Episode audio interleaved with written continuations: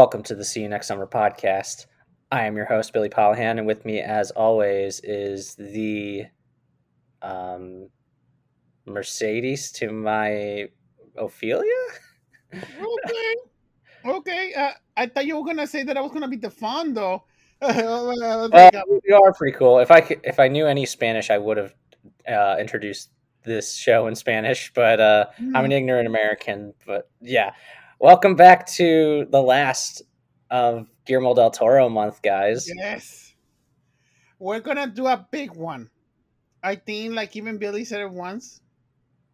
Guillermo de Toro's magnum opus, Pan's Labyrinth, El Laberinto del Fauno. hmm I'm just gonna say, damn. Yeah, this is usually regarded as one of the best movies of all time, actually. Mhm. One of the best of the 20th century, Guillermo del Toro's best work. And I know this movie had a 25 minute standing ovation, which is the longest at when it was filmed or when it was screened at Cannes um, as the longest standing ovation, and that record has still not been beaten.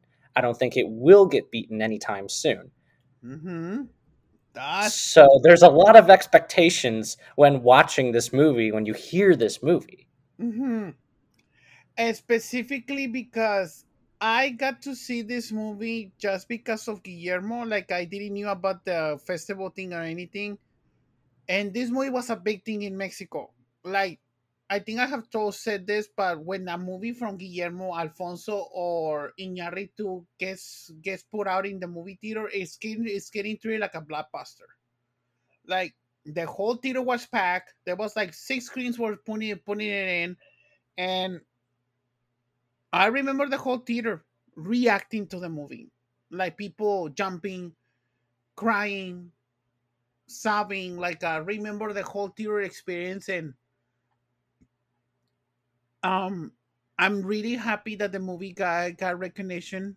Eh, I won the Oscar for best foreign language, right? Best foreign language movie. Yeah, Uh, and if it didn't, it should have. yeah, because I think Pan's Labyrinth was nominated for both. I think for best picture and best foreign language. I think only one best foreign It, language. it was. It was. Oh yeah, and uh, I, w- I got to correct myself. It was a 22 minute standing ovation, Mm. and it doesn't sound like much, but when people are clapping and cheering for 22 minutes straight, Mhm. I can't imagine how Guillermo del Toro felt. He probably, I'm sure it's a feeling he's never forgotten. and that was a year though because I think if I'm if I'm eh, maybe I could be wrong though, but I think Guillermo did Pan's Labyrinth. Cuaron did uh, Children of Men that year, and Babel was Iñárritu. Arguably, you could say that's the best of all of them. Yes, that's best of all of them. Yes, because I, I 2006 was quite a year for the Three Amigos. yeah specifically because uh, Babel is the one that I like the most from Iñárritu, and Children of Men is a tie between Children of Men and, La, and Little Princess for a Cuaron for me sometimes. Like my favorite ones of his. And also Harry Potter 3 could be a three way tie. But Children of Men, that's one that I haven't seen since I was a kid too, though. Yeah, I still I remember a lot for Children of Men. But this movie, this is the movie that put Guillermo on the map officially.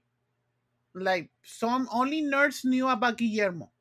Only film nerds, Mexican people knew about Guillermo and also in Spain, but this is what put Guillermo on the map in Hollywood was this this movie. Oh yeah, and this is I remember hearing about this movie and I never forgot what it looked like. hmm Like just from still images that I could see. I was definitely too young to see it, so I didn't see it. And I'm Mm. glad I waited because I also didn't know uh, this is also a big occasion for us because this is the first movie where the entire thing is in Spanish. Yes. Not scenes in English like uh, Under the Same Moon. As much as we or love like uh, those or movies. Real Women Have Curves also was Spanglish too. Yes, the, those were Spanglish. No, no, no. This is a straight up foreign Spanish language. movie. This is all in Spanish. That and the I- reason for our That is the best choice that they could have done because the Mhm. story takes place in Spain Mhm. and it gives it that feeling of authenticity, you know, and it's inspired by so many things, so many movies, so many fairy tales because first and foremost this movie is a fairy tale. Yes. And also it's inspired by so many fairy tales, but also it has that it feels like Guillermo's version of Alice in Wonderland. That's been a comparison. There's Yes. also been comparisons to uh, Narnia, Mm-hmm. like the Chronicles of Narnia. Um, there's a movie called The Spirit of the Beehive, Mm-hmm. um, Cria Cuervos. Um, there's a lot of imagery that reminds me of many things. We'll pick up on them as they go on, but there's sometimes with the, the images uh, feels like legend and labyrinth too. Sometimes too. a lot of different mythologies and folklore, but it doesn't Mhm. rip off from them. It just Yeah. borrows elements from them, Mhm. and they're woven into the story very organically, and it just stands on its own thing. Because when you think of fairy tales, you think of, you know, Once Upon a Time, Mhm. and this story is no exception. It starts with an opening narration, Mhm. uh, voice the the unseen narrator, um, the voiceover done by Spanish actor Pablo Adan. Mhm. Um, it tells of an underground kingdom. It was devoid of all lies and of pain. Underneath this big labyrinth, the young princess, Princess Moanna, no relation to Mhm. Disney, um, escaped to see the world above. But she was blinded by the sunlight, and all memories of her past were erased.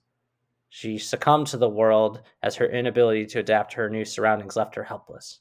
And her Mhm. father, the king, remained hopeful that his daughter would return to her kingdom someday in another place and another time.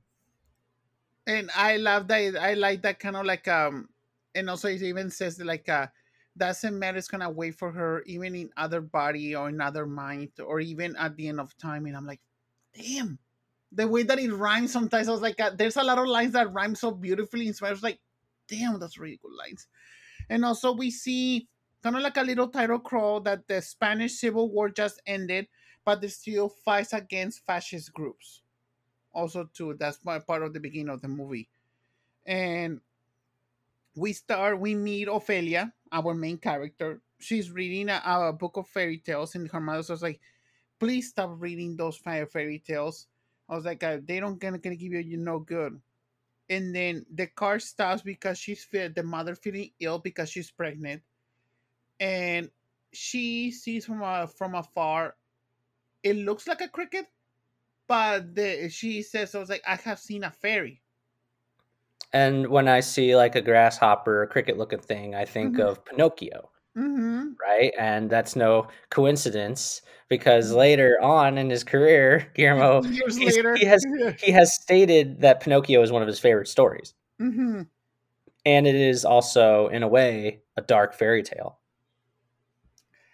And this is the other thing that I like about this movie, though, because fairy tales is always one of the purposes of fairy tales is telling a story about morale and also about teaching a lesson.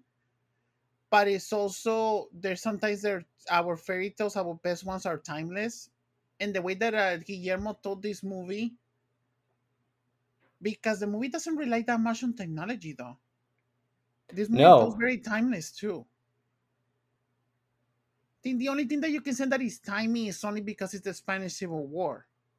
But that's also just the setting of the It's the story. setting. That's not the- saying It's not saying that it was like you mentioning something like a like a record player or something.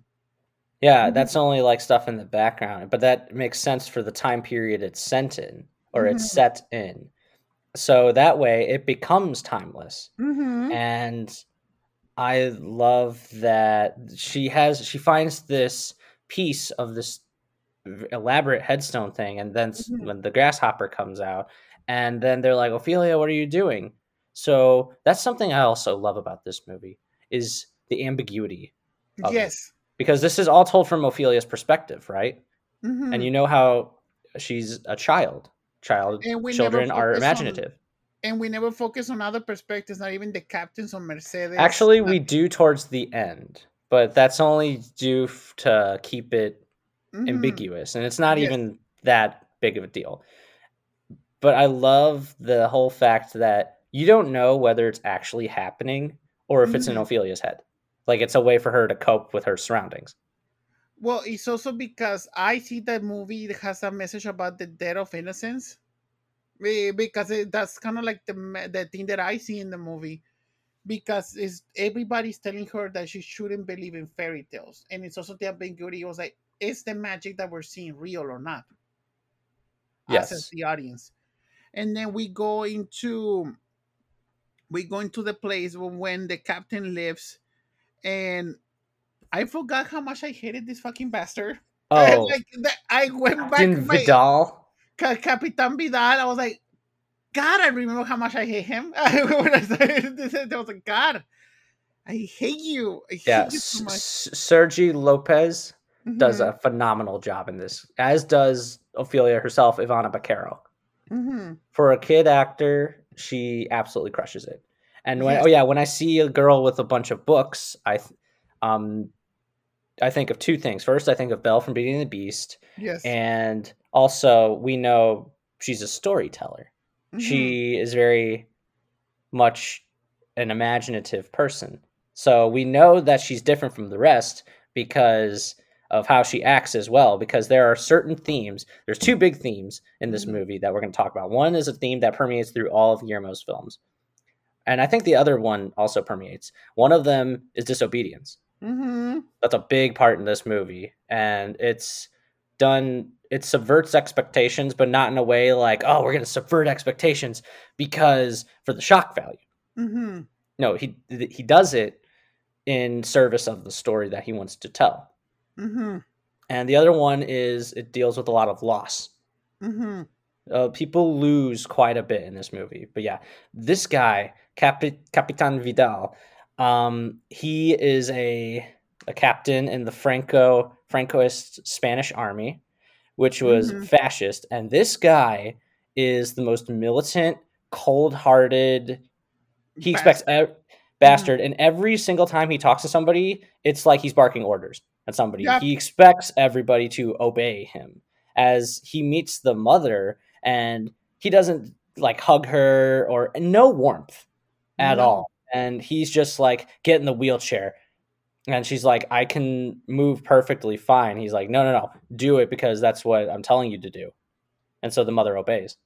Also, because the captain is one of those uh the stereotypical man that they only focus on the baby because he wants to have a boy kind of man. yeah Because we know he's pride. completely he's so self-serving Mhm. he doesn't care about anybody or anything or so we think there's actually one scene where we do learn a little bit more about him but he's Mhm. such an interesting character for it and then we meet um in this village it's a beautiful set as Mhm. well just everything like the amounts of details that they put in there uh, a lot of practical the effects little house that almost looks like a castle, like the little garage on the ne- uh, next to it. And also, I'm pretty sure I has I saw that garage in Pinocchio in the because Guillermo likes to reference himself a lot. And we meet another main character. We meet Mercedes. She's kind of like the caretaker. She's kind of like the, the lady of the house, the one that takes care of every single person, controls every single server in the in the house. but you also feel like she's kind of like this story cinderella Yes.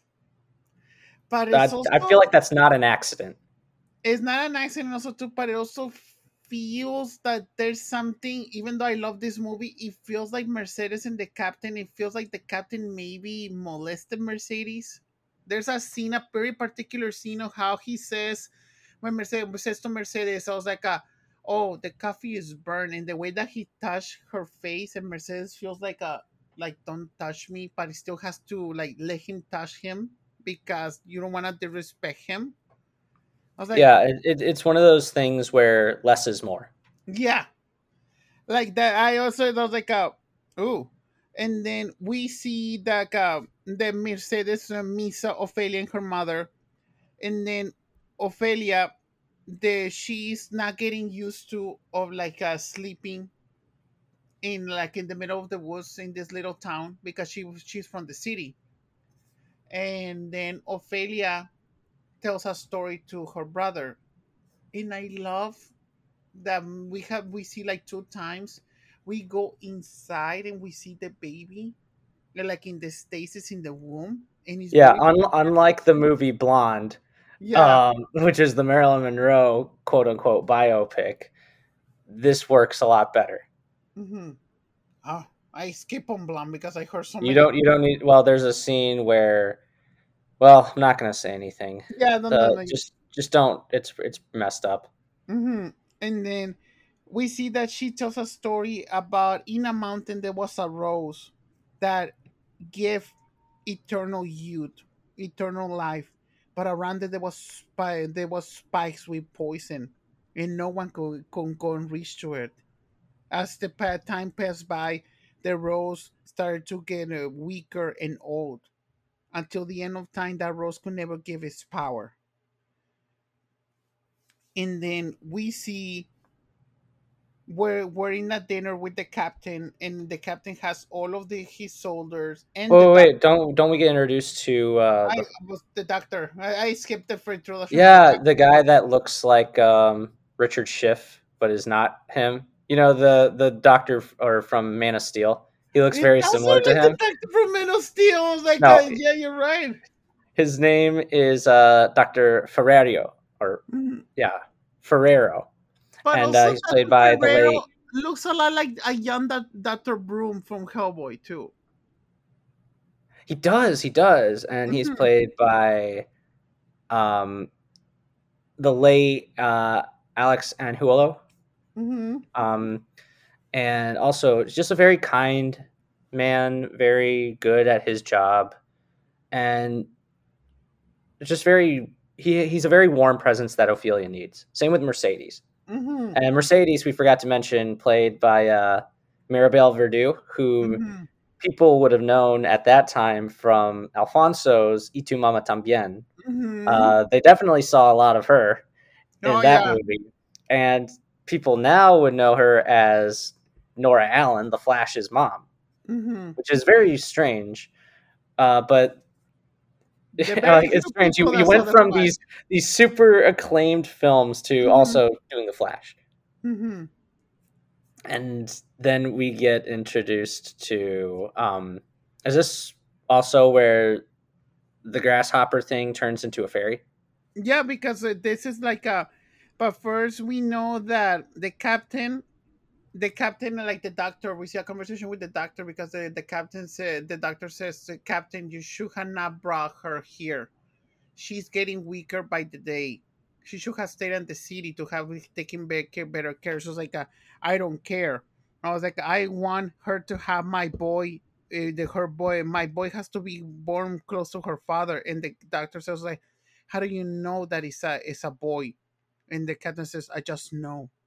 No he says don't fuck with me Don't fuck with me, but also in Spanish, the way that he sounds like, I know. Like, oh okay hmm yeah know, and the- the also uh, subtitles didn't got a lot of it. Like they changed some stuff in the subtitles. I was reading it too. Yeah. and and and- there's also a thing about the captain we have to mention he consistently checks this pocket watch again mhm, like alice in wonderland the white rabbit but it's Mhm. important to his character and it's a broken watch as you can see because the the glass is smashed. Yeah. but it's you still hear it ticking. Hmm and he's always about about timing you know? Mhm. he, he says 15 minutes late and all this stuff. And this man he doesn't ever crack a smile or anything. No. not once. He's always um he's also that typical man. Like when he shaves he's just smoking tobacco while Yeah. shaving with a straight razor in a mirror. I'm like while he's in uh, a like a white uh white beater. undershirt and Mhm. suspenders and i'm like is, if this isn't the most stereotypical uh, Man 1940s Yeah. man I don't know what it is. Um, is this where we meet uh my favorite character in the movie, or my second favorite character in the movie, the fawn? Yeah, well, yeah. When this is when when we see that um, he sees Ophelia.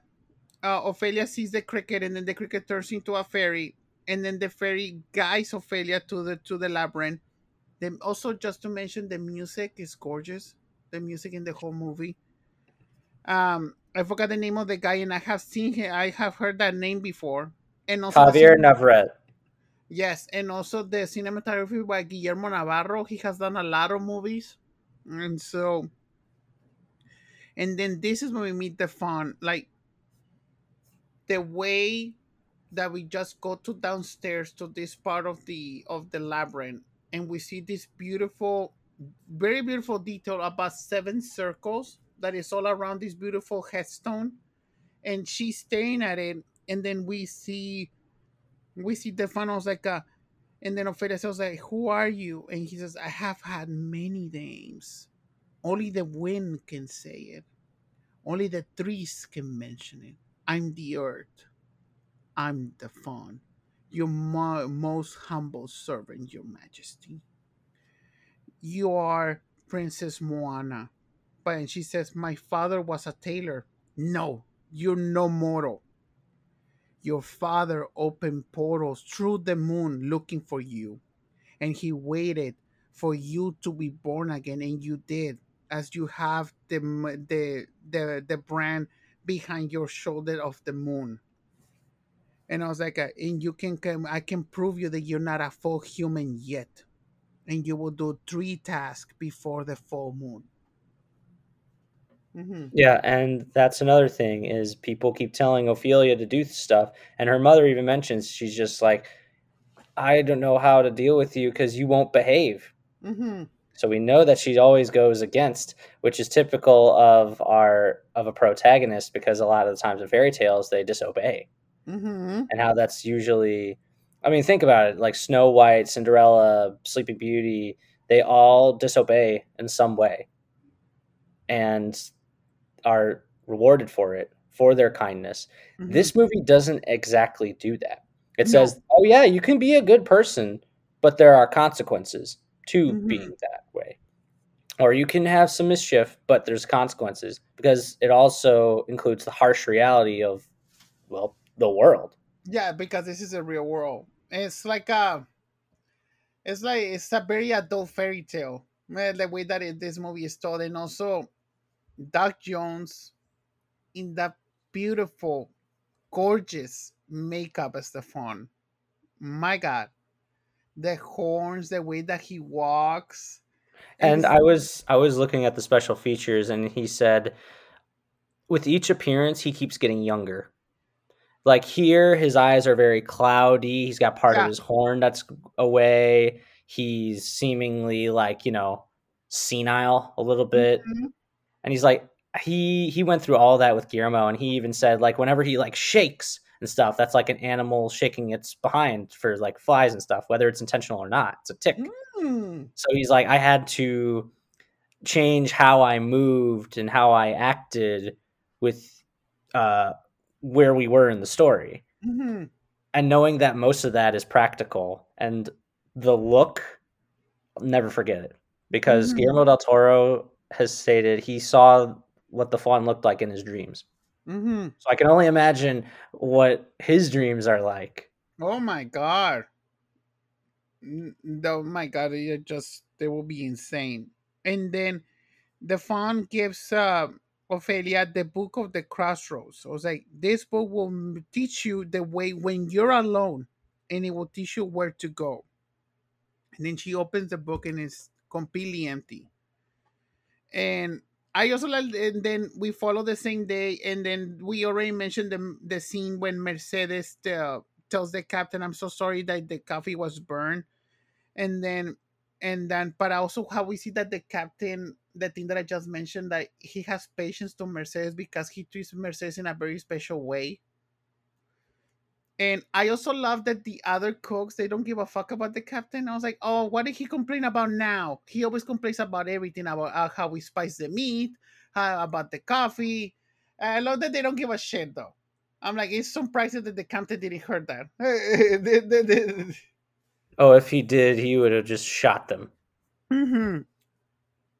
Yeah. It- um, we also, I love uh, Vidal's study because Mhm. it looks like a clock tower. yeah. And there's it's so spacious too Mhm. compared to all the other rooms which are very small very cramped Mhm.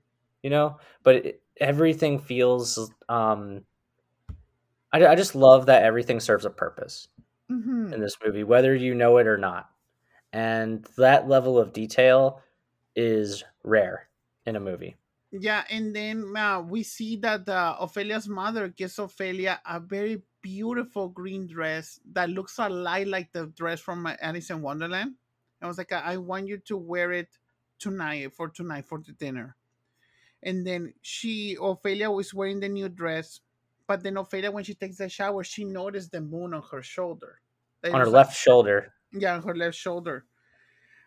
And then she goes to Mercedes. I was like, she's talking about the new, uh, about her dress. And I was like, and I was like, and then I saw a fairy.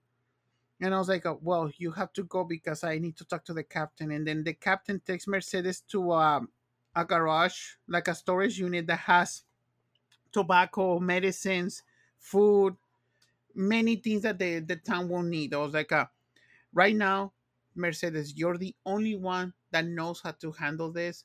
Well, I was like, I want you to give me the key. This is the only key, right? Or Mercedes was like, yeah, that's the only key.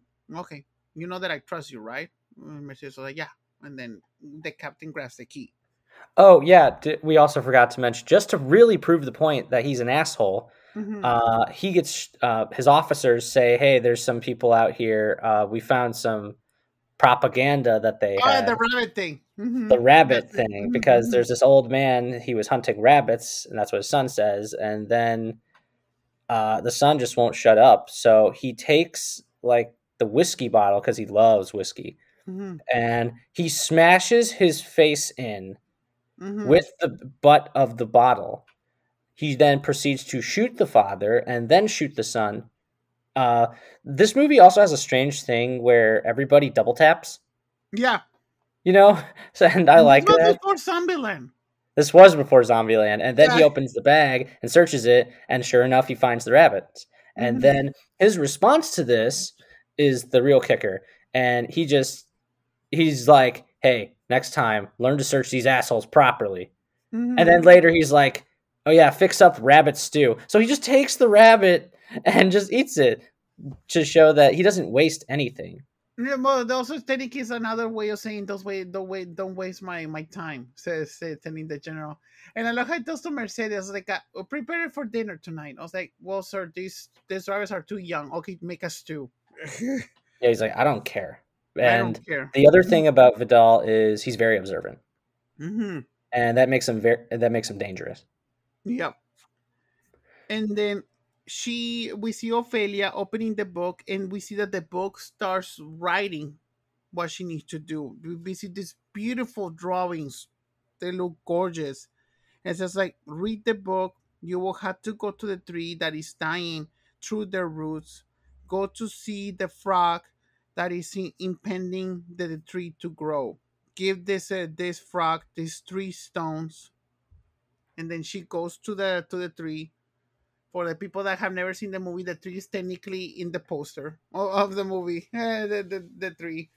And then exactly like in Alice in Wonderland, there's a little opening underneath the, the tree, and then she is wearing her dress, and then she takes off part of her dress. She leaves it by a branch, and then she goes in and she we focus that she wearing her shoes, the- because we focus that there everything was brand new.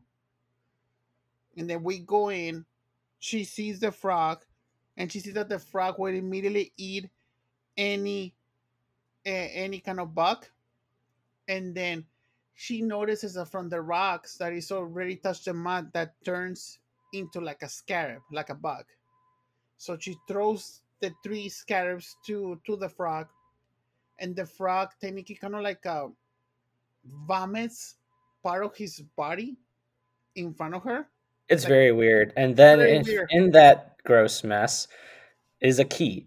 mm-hmm.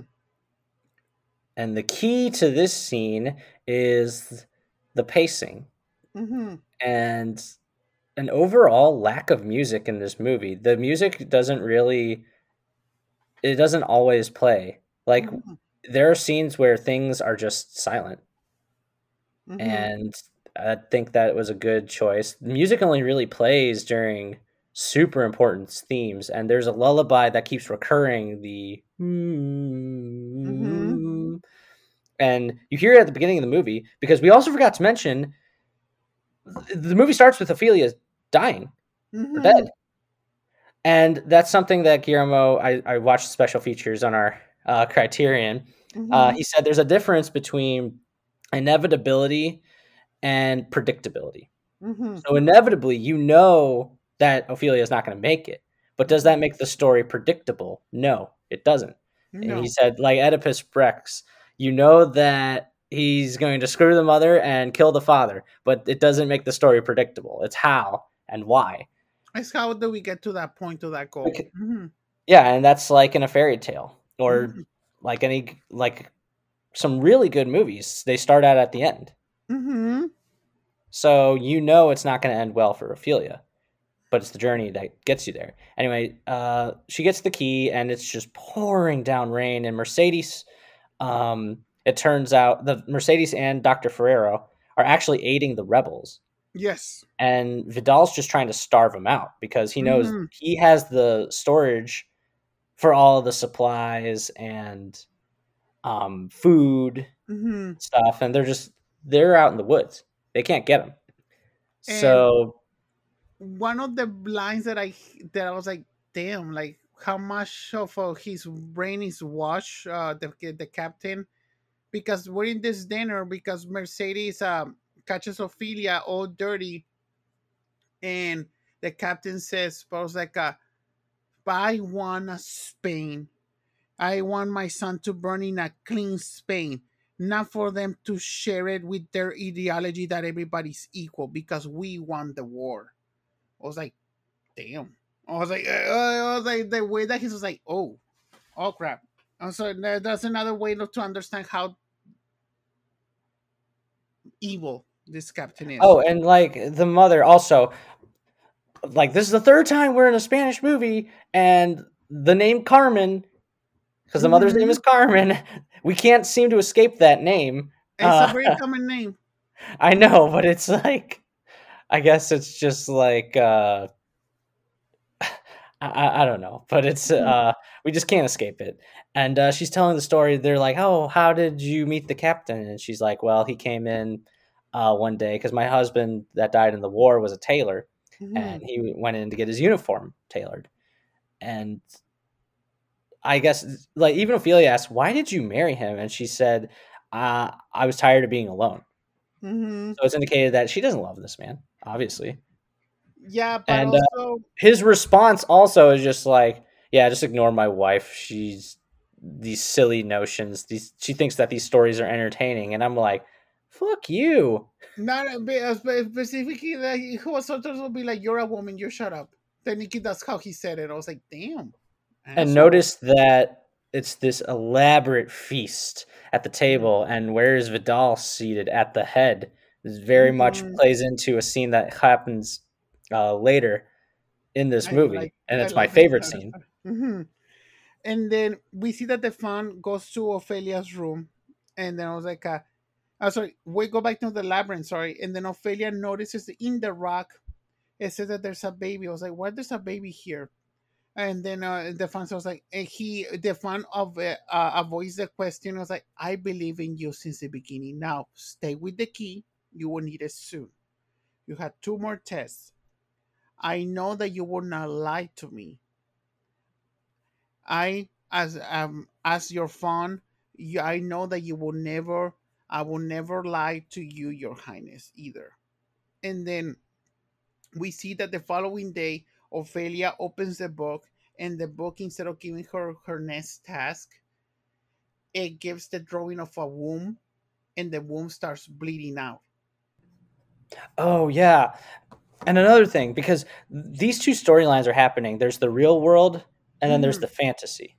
Mhm, And they cut back between them seamlessly, but both stories are very interesting.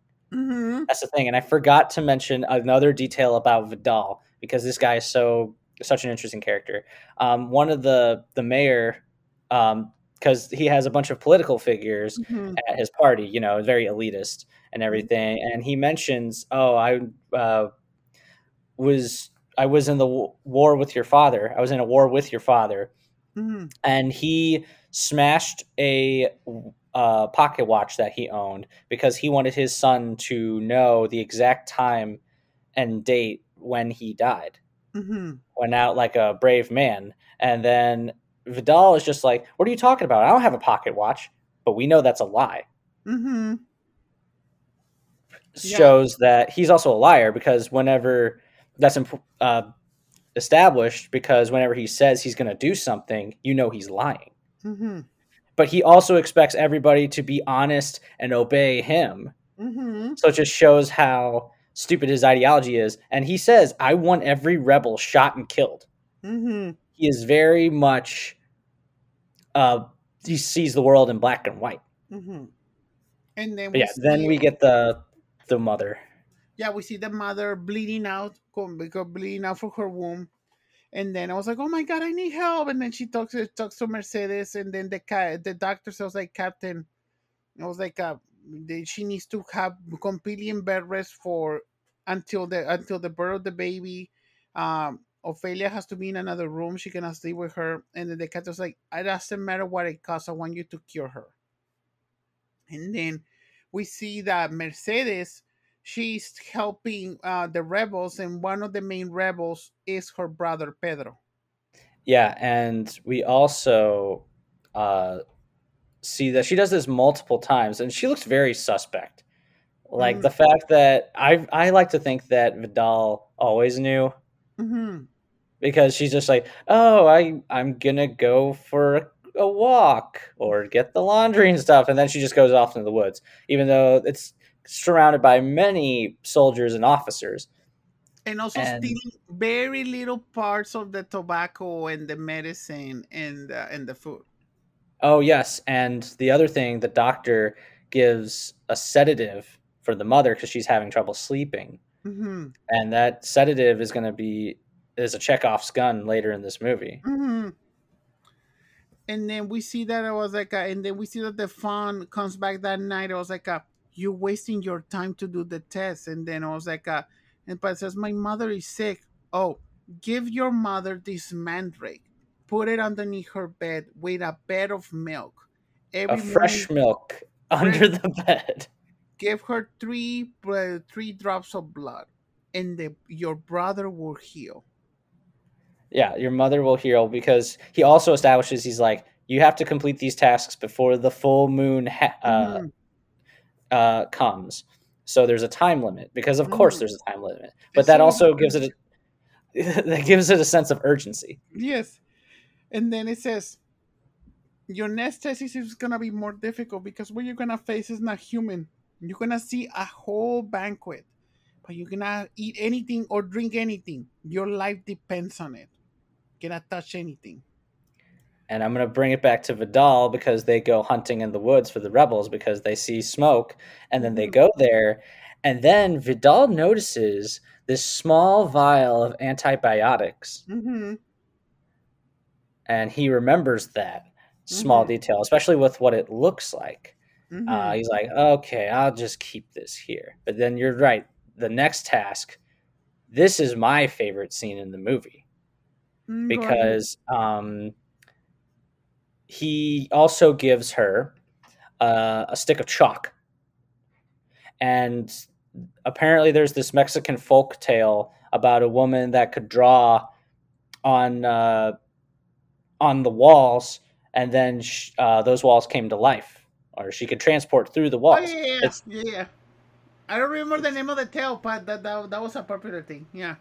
Yeah, and much like um, that, she draws some lines and Mhm. makes a doorway into the uh, this basement.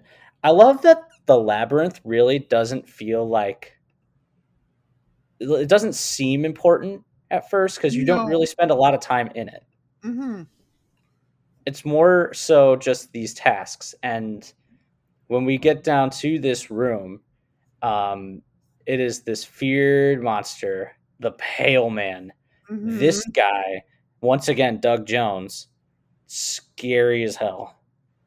And you see up on the ceiling, there's children getting eaten, which could bring Mhm. back Greek mythology with Kronos eating his children. Cronos Mhm. being the title of one of his films.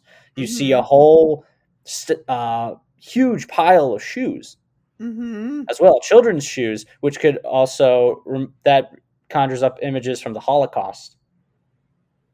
And when you look at this pale man, you see all this flesh just like sagging and stuff to make you think, oh, it was probably a very fat creature because you see all the children that he ate Mhm. and usually there's there's always folks lore about like oh he's gonna eat you Mhm. stuff on this beautiful feast this table of it has like chicken and fruit and Mhm.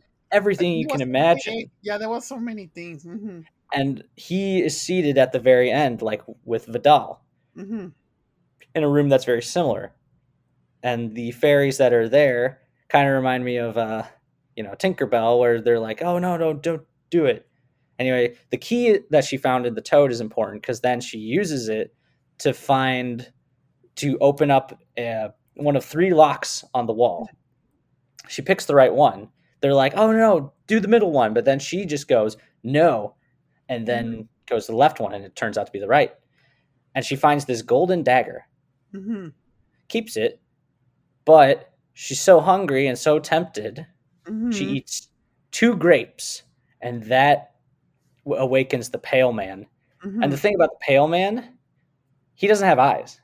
Like the Mhm. eyes are on this plate, and he puts the eyes in the palms of his hand, so he has to use his hands to see, and Mm-hmm. it's so freaky looking. That would have given me nightmares as a kid. so freaky, but it also looks so damn cool. Uh, and the way that he moves and the way that I was like, ah, the way that he breathes, and it was like, damn. Um, also, we see that the pale man eats two fairies because uh, uh, two fairies in front of her. And also, I don't know, was this movie R here in the States? Because in Mexico it was PG 13. no, it was R here. Ah, yeah, in Mexico. Oh, yeah, and another thing, the time limit. She, uh, they're like, oh, you got to do it Ah, before yeah. the last grain of this this hourglass Mhm. goes out.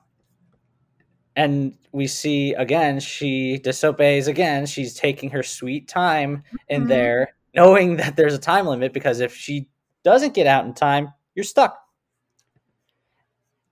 And then uh, while that's happening, he is slowly but surely getting t- going towards her. And the whole idea behind that was uh, Del Toro said, "Oh, just think of a George Romero zombie. Yeah. You know, it's was slow, but it's persistent, hmm and it'll stop at nothing to get to you." Yeah, but then we see that she sees that the door closes. She's like, no, no, no.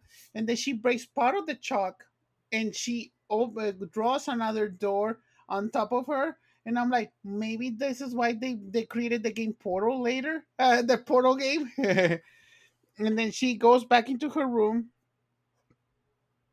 And then we see um, we see the Mer- Mercedes is go- going with a like, we see talking with the rebels. I was like, please be careful.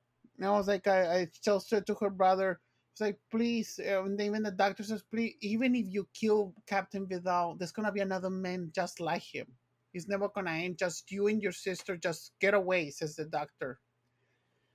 And Yeah, and then they amputate a leg. oh yeah, You don't see it happen, but you know it's going to happen. And I'm like, bold choice not to have anything in your mouth to prevent the, uh, I mean, or any like sedatives or whatever. You're just going to have your leg. well, he drinks a lot of off. alcohol. The, Yeah, but I can. I mean, you're still going to feel it. Uh huh. And then we see Ophelia uh, preparing the mandrake and puts it underneath the, the, the her mother's bed. It was like, and the doctor was like, "Wow, she's she's getting way better. Like she still has a cold, but she's getting better." And then the captain says, "If you had to choose between her and the kid, just, just save him because I want him to have my name." Bastard. Mm-hmm. And then we see that Ophelia, after this, she goes on top of her mother's belly. Was like, "Please, brother, do not harm my mother. I want you to see her smile. If you do this, I will take you to my kingdom and I will make you a prince." I was like, "That, "That's a really good line." uh, like the whole thing is versus it sounds more beautiful in Spanish though. And I was like, damn. And and then we get into the ambush. Yes. Oh, yeah. Mm-hmm. And uh so they hear this loud crashing. Oh no no no! Uh, the fawn comes to revisit Ophelia, and he's like, "Oh, you did it," and stuff. But the last mm. fairy goes like, "Hey, this bitch totally just disobeyed and everything," and he's like, "What? You disobeyed? You are not a human. You cannot come back ever. I'm gonna disappear now." Whoa.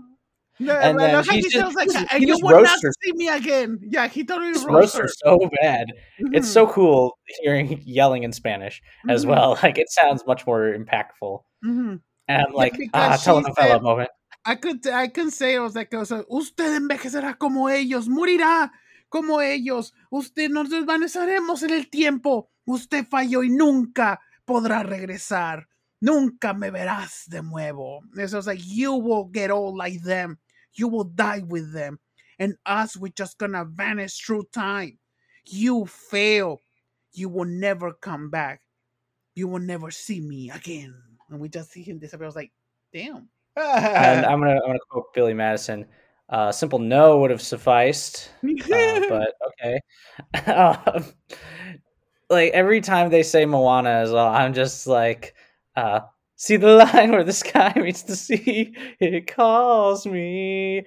Because it is calling to her in a way. well guillermo did it first though. Guillermo it's true it's true and again since barry allen's mom is there i'm just like god if ezra miller shows up and just ruins this whole thing. This time travel or their time travel i should say. Gotta get the oh pronouns right. Um, oh my god i just imagine uh, i just imagine the flash going like this oh wrong timeline. Yeah, um, she is very reckless, but you understand because she is a kid, uh-huh.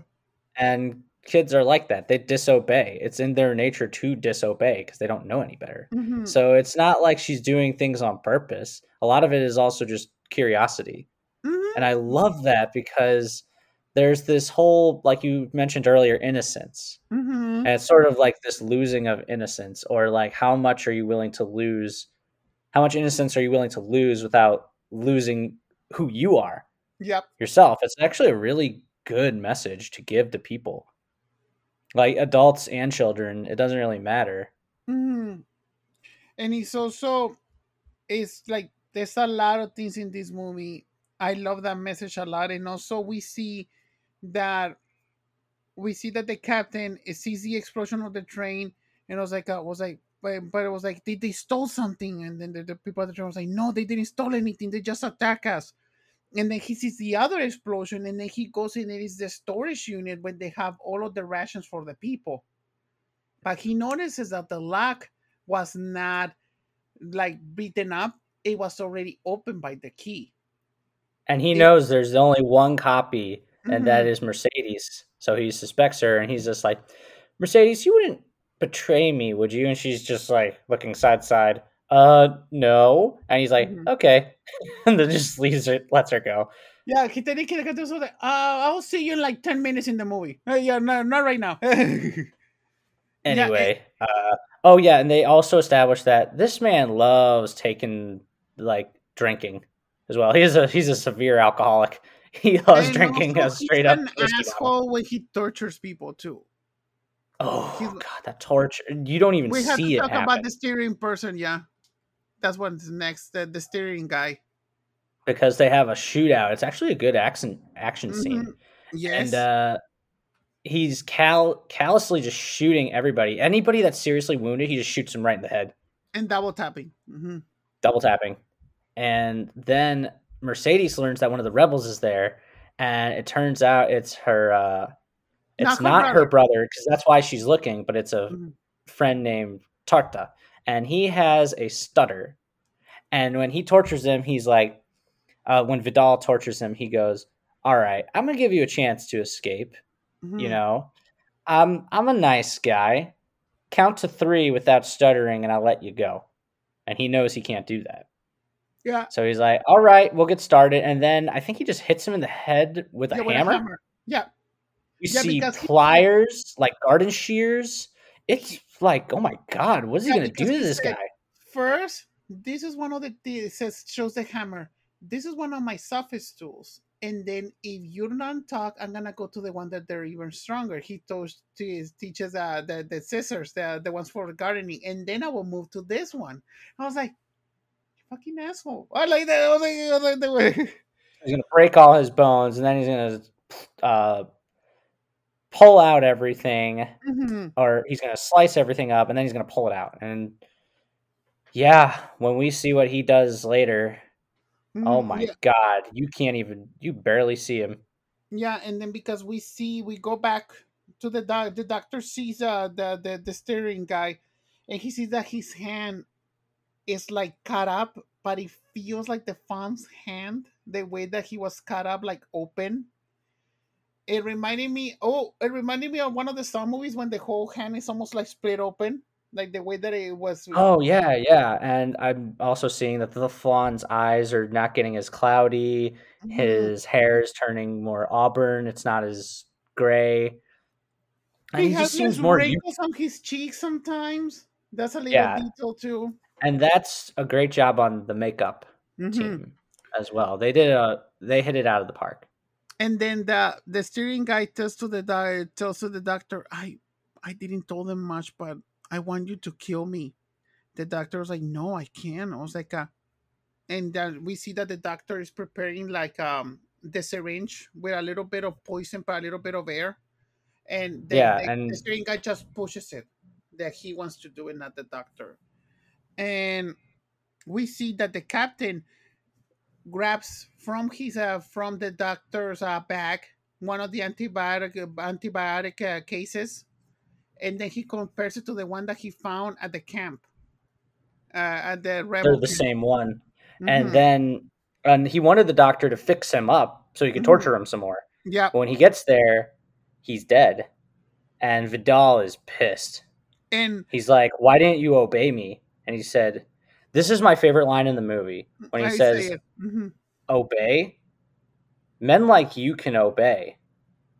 Uh, but I I can't do that. He's like, I could have saved him, yeah, Mhm. but I'm not like you. You know, I mean, Mhm. I'm just paraphrasing it, and Yeah. uh, again, it sounds so much more badass in Spanish. But essentially, he's just like, I'm not a machine. I'm not going to obey you. I'm gonna stick with. Um, I'm gonna be a good person. I'm gonna be the better man. And, And it's the lesson of the movie.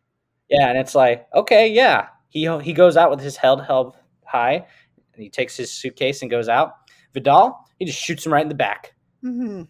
So what does he get for being a good person? He gets his face in the mud as it's Yep. pouring down rain as well, because there's a lot of scenes. He gets killed exactly when you need him because the mother's about to give birth. It's that whole Already, consequences thing. Yeah, and also because this is the phrase that he said, uh, Captain, obeying just for obeying without questioning it. Only people like you would do it, Captain. I mean, that's so cool. And Mhm. again, everything sounds cooler in Spanish, yeah, or and uh, the way he says it is so good. and then and you feel for this guy, the doctor. He's just trying to do the right thing, mhm, and even if it was helping the rebels and everything, and you know, ultimately, it's not going to end up well. Francisco Franco ended up staying in power till 1975. oh wow, So yeah, he ended up ruling Spain for a long time. Mhm, And like they said, the war was over for five years. So mhm, ultimately, it's a fruitless endeavor. But you know, Mhm. they're still trying because they think it's the right thing to do.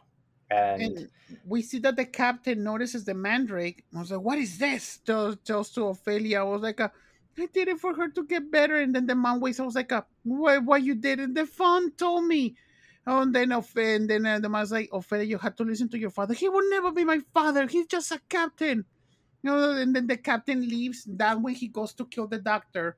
But then the mother says, "Come on, my, come on." It says Ophelia, "Come on, mother, just just leave." And then it's like, soon will you understand that fairy tales don't exist. This is a cruel world, Ophelia. And he just throws the mandrake into the fire. no, she does it. She, the And the whole- the mother. Yeah. And the thing was, she was starting to get better. hmm And now that this mandrake is completely destroyed, um, it's funny because then Carmen collapses in pain and everything, Mhm. and yeah, she ends up dying. Yeah. So it's She- that again. It's you don't know if it's just a visual metaphor, if it's actually, or it, it is a visual metaphor, but it's also you don't know if this is actually happening, where you see like the mandrake like crying out and like as it's in flames. And it doesn't You know- when the captain is grabbing it. Mhm. No, it's that it's that ambiguous thing that I Mhm. love that they stick with it too. And then we And- see that she Yeah. Oh, oh yeah. She gives she gives labor, and it Mhm. is a baby boy. Mhm. She dies in labor. And then Yeah, and see Vidal's just like, yeah, that's good. And Ophelia is just devastated because now she's lost her mother. and she's with that psychopath. And then she's at the funeral. And then we see there was like um and then we see the captain talking to Mercedes. It's like um someone told me Mercedes that there's an informant to the rebels right under my nose. I was like, uh, and then Mercedes was like, "You shouldn't care about my, my opinion, Captain." And then uh, tells Mercedes, "Can you bring me some sparkling water from the from the storage unit?" Oh yeah, of course, sir. Mercedes, you forgot the key. It's in my desk, Uh-huh. unless there's another copy that I don't know about. Mhm. Oh yeah, and there's a scene um where Ophelia's like, I know you're working with the rebels. And then she's like, Have you told anybody? She goes, No, I haven't. And actually comforts Ophelia like Mhm. like a sort of a surrogate. It's kind of like a big sister, sort Mhm. of. And with the loss of the mother, I can't help but think of the tale of uh, Cinderella. You know, Mhm. Cinderella loses her father and is in the care of, in this case, for Ophelia, her wicked stepfather Mhm. uh, he doesn't have any wicked stepsisters, but the thing about fairy tales that I love is that the wicked stepmothers never win. Mhm. And also, you can say that you know what it reminded me.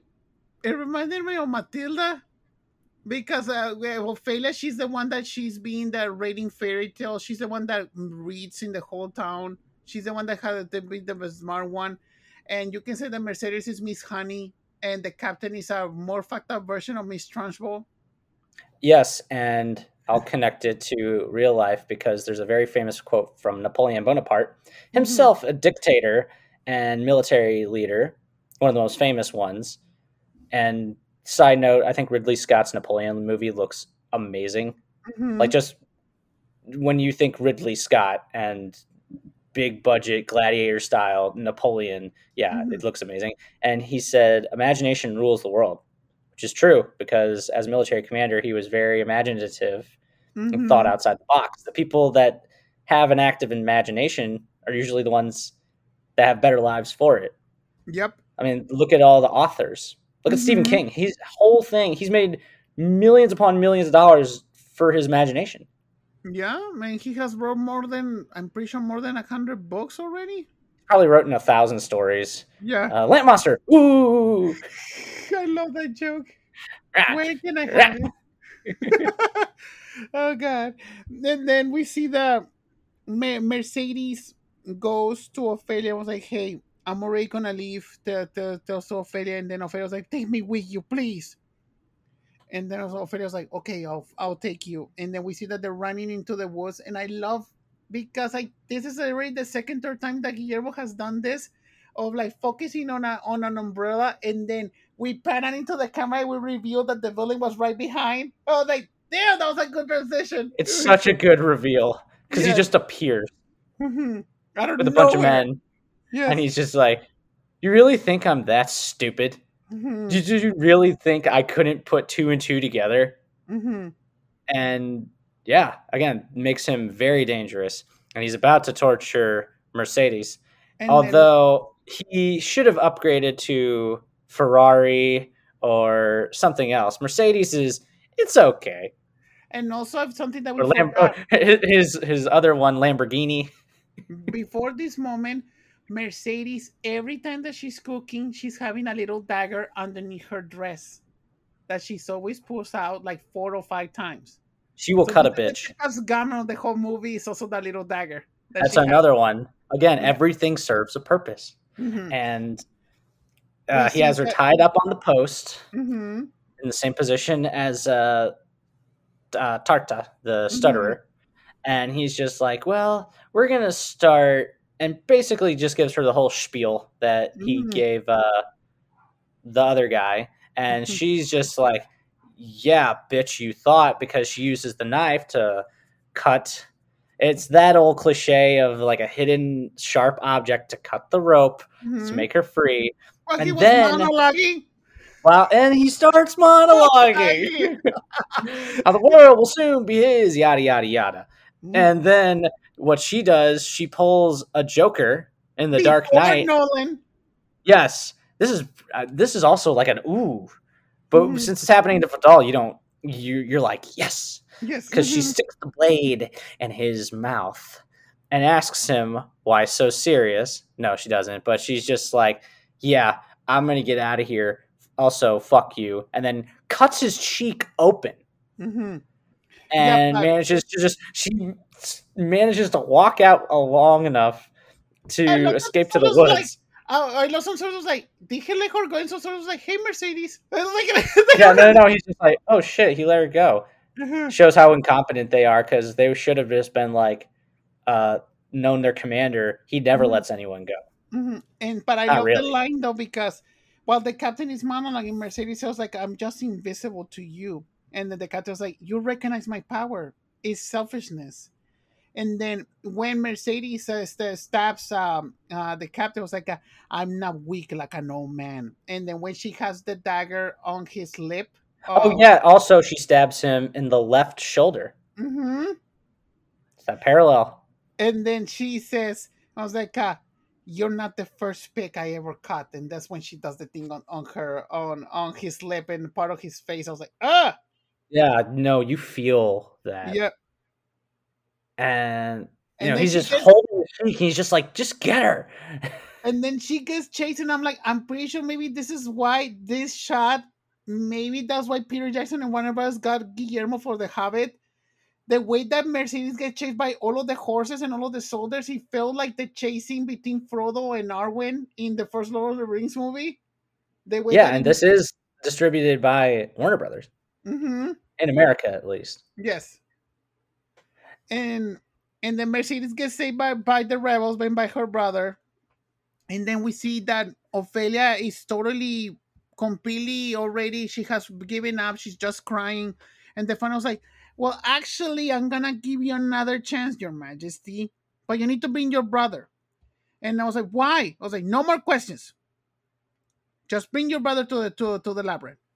I was like, but I have no way out because she Ophelia she's closed down like in the tower like Cinderella, and or then, Rapunzel. or Rapunzel, and then the the fawn says you have a way to open a door, and shows it shows, shows the the chalk, and then we see that between we see the captain trying to sewer back his uh, his part of his cheek. Oh back. yeah, he stitches his own He stitches- mouth back. Mhm. And we see that Ophelia slowly grabs her brother, and the captain notices. But be- before she's like, uh, "You cannot take him," she's like, "I will," and then immediately the attack on the tongue just starts. He's like, Oh, and a very, very, very important detail. hmm She noticed him pouring a drink. Also, he took a drink immediately after sewing it, and of course, the wound starts bleeding. He's like, ah, because Mhm. yeah, it's fucking whiskey. What do you think it's gonna do, dude? And Yeah.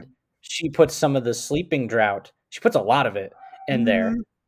and just stirs it in and he immediately is like whoa you know Mhm. woozy and everything and then we see that the whole attack just ha- starts, and then we see Ophelia running with her brother back to the labyrinth, and the captain feeling woozy, still chasing after her.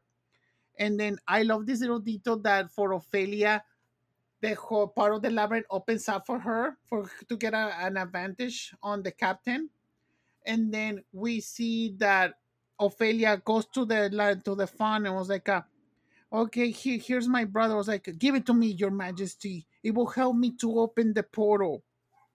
And I was like, uh, "No," says says the says Ophelia. Why will why will you need him?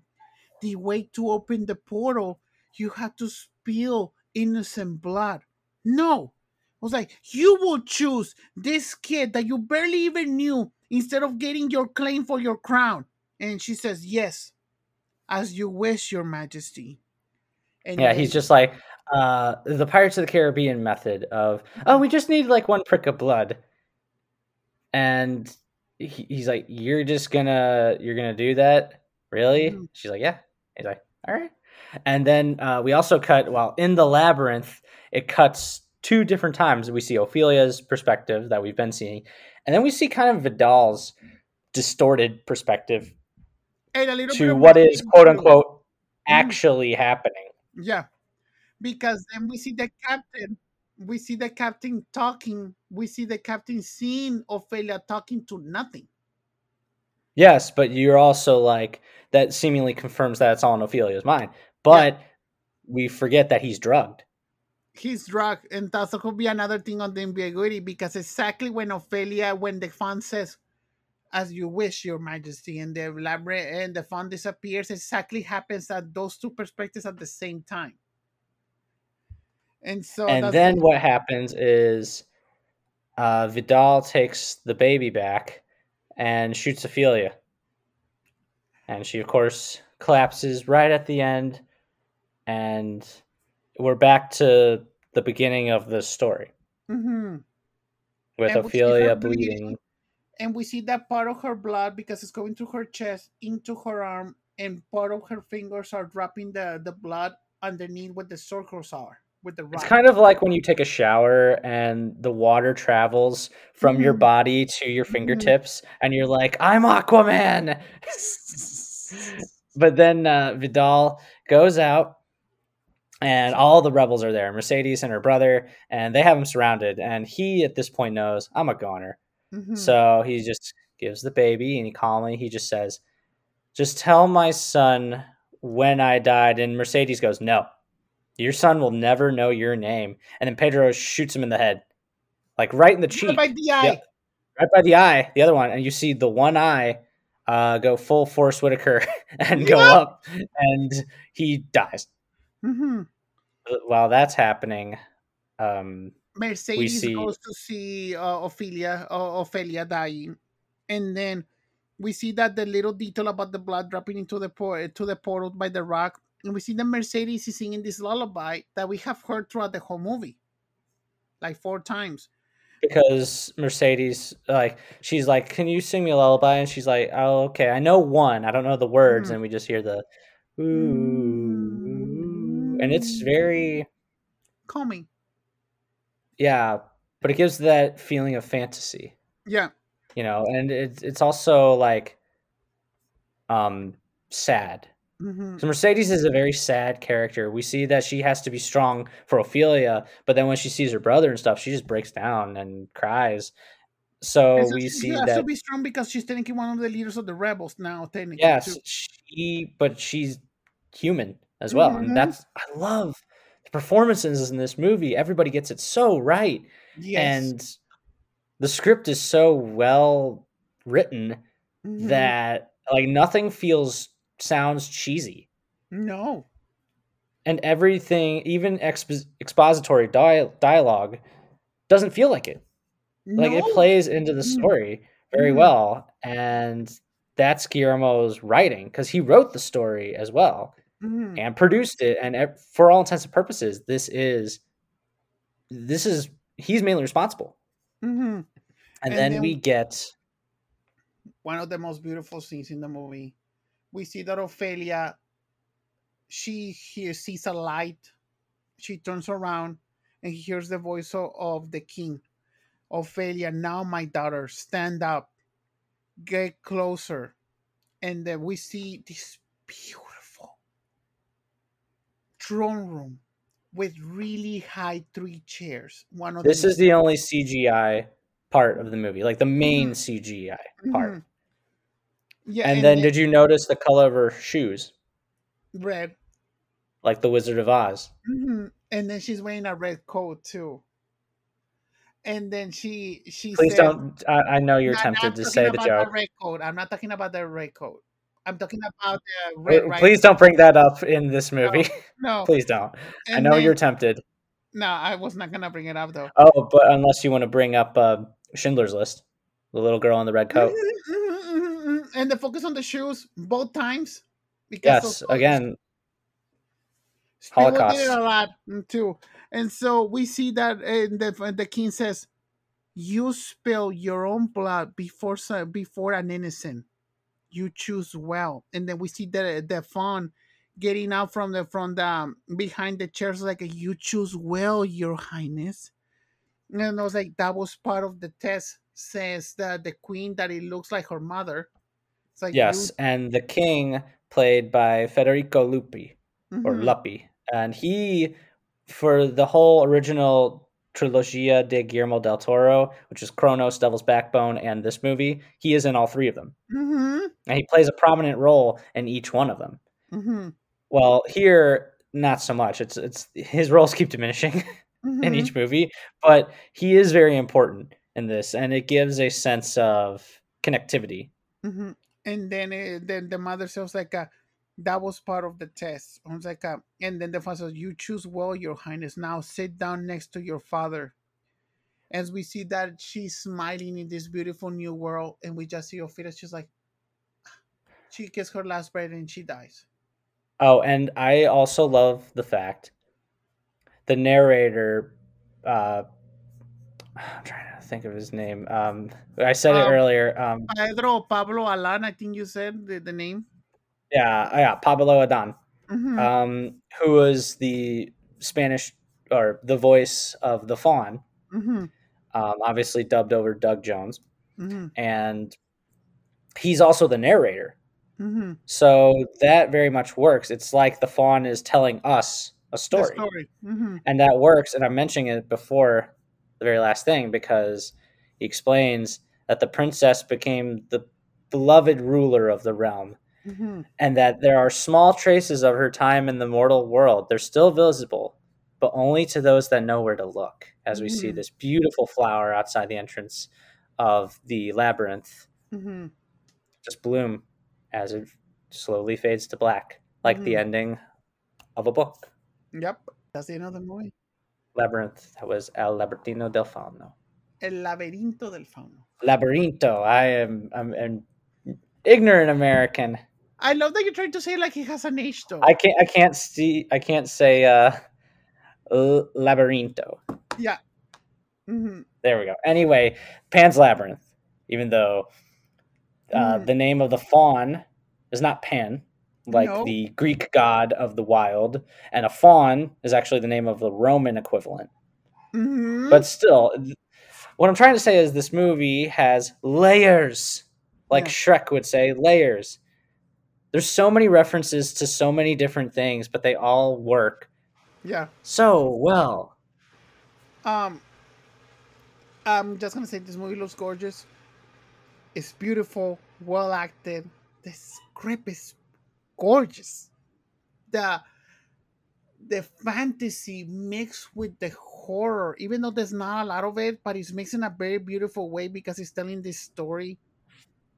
And it has those one of those really sad endings that a lot of good fairy tales sometimes when in adaptations they want to ignore those dark endings of teaching you the lesson. And he loves that this movie tries to try to pull out a happy ending even though it is technically a happy ending, but it's dark at the same time. And yeah, it's strangely uplifting at mm-hmm. the end mm-hmm. as well. It's like cried. you know, I cried at the theater and I cried right now when I saw it today. Yeah, it's I was crying. My eye, my eyes are.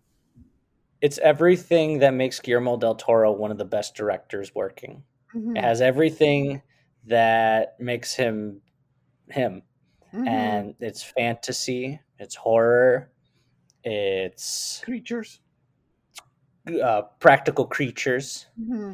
and it's a story about loss, innocence, disobedience, mm-hmm. and he's always a lot like Tim Burton. He always goes for the misunderstood or the misfits, yeah. the outcasts. Mm-hmm like the Frankenstein monsters.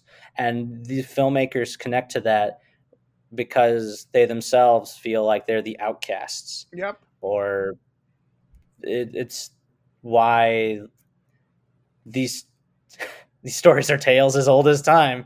Mhm. and why they've been told so many times in so many different ways. It's because of the messages. They're Mhm. they are timeless. Yes, and this is one of them. There's a reason why this movie is so acclaimed by nearly everyone.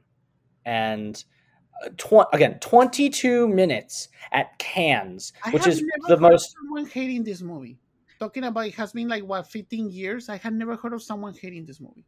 I know one person, Oh, but they still recognize that it is a very very well put together movie. It's just a great great movie. It's I'm going to sound like such a film bro, but it's a lot like The Godfather where everything is nearly perfect.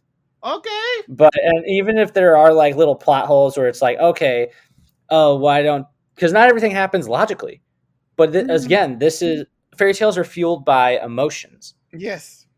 and you want the heroes to win and the villains to lose and in a Mhm. way you get that but at the same time the villains kind of win Yes. and uh, vidal sort of wins ophelia still dies technically or it's up to your interpretation but uh i love that guillermo he he he he puts his heart and soul and who he is Mhm. into these movies and the fact that he didn't win best picture or best director for this movie i'm glad he got it eventually for Mhm. his second best film which would be the shape of water Mhm. Because they that movie also has very similar it's very similar to this movie Yes. Because Shape of Water is Guillermo del Toro's Little Mermaid. and, and and again that, again that's what makes him such a good filmmaker it's Yes. it's a fairy tale it's a fairy tale. set at Uh, a certain time the lead is a female mhm. uh, the bad guy is an authoritarian general, An or, or a, peop, a person of authority Mhm. and there's a creature involved and it's a that's played by doug jones Mhm.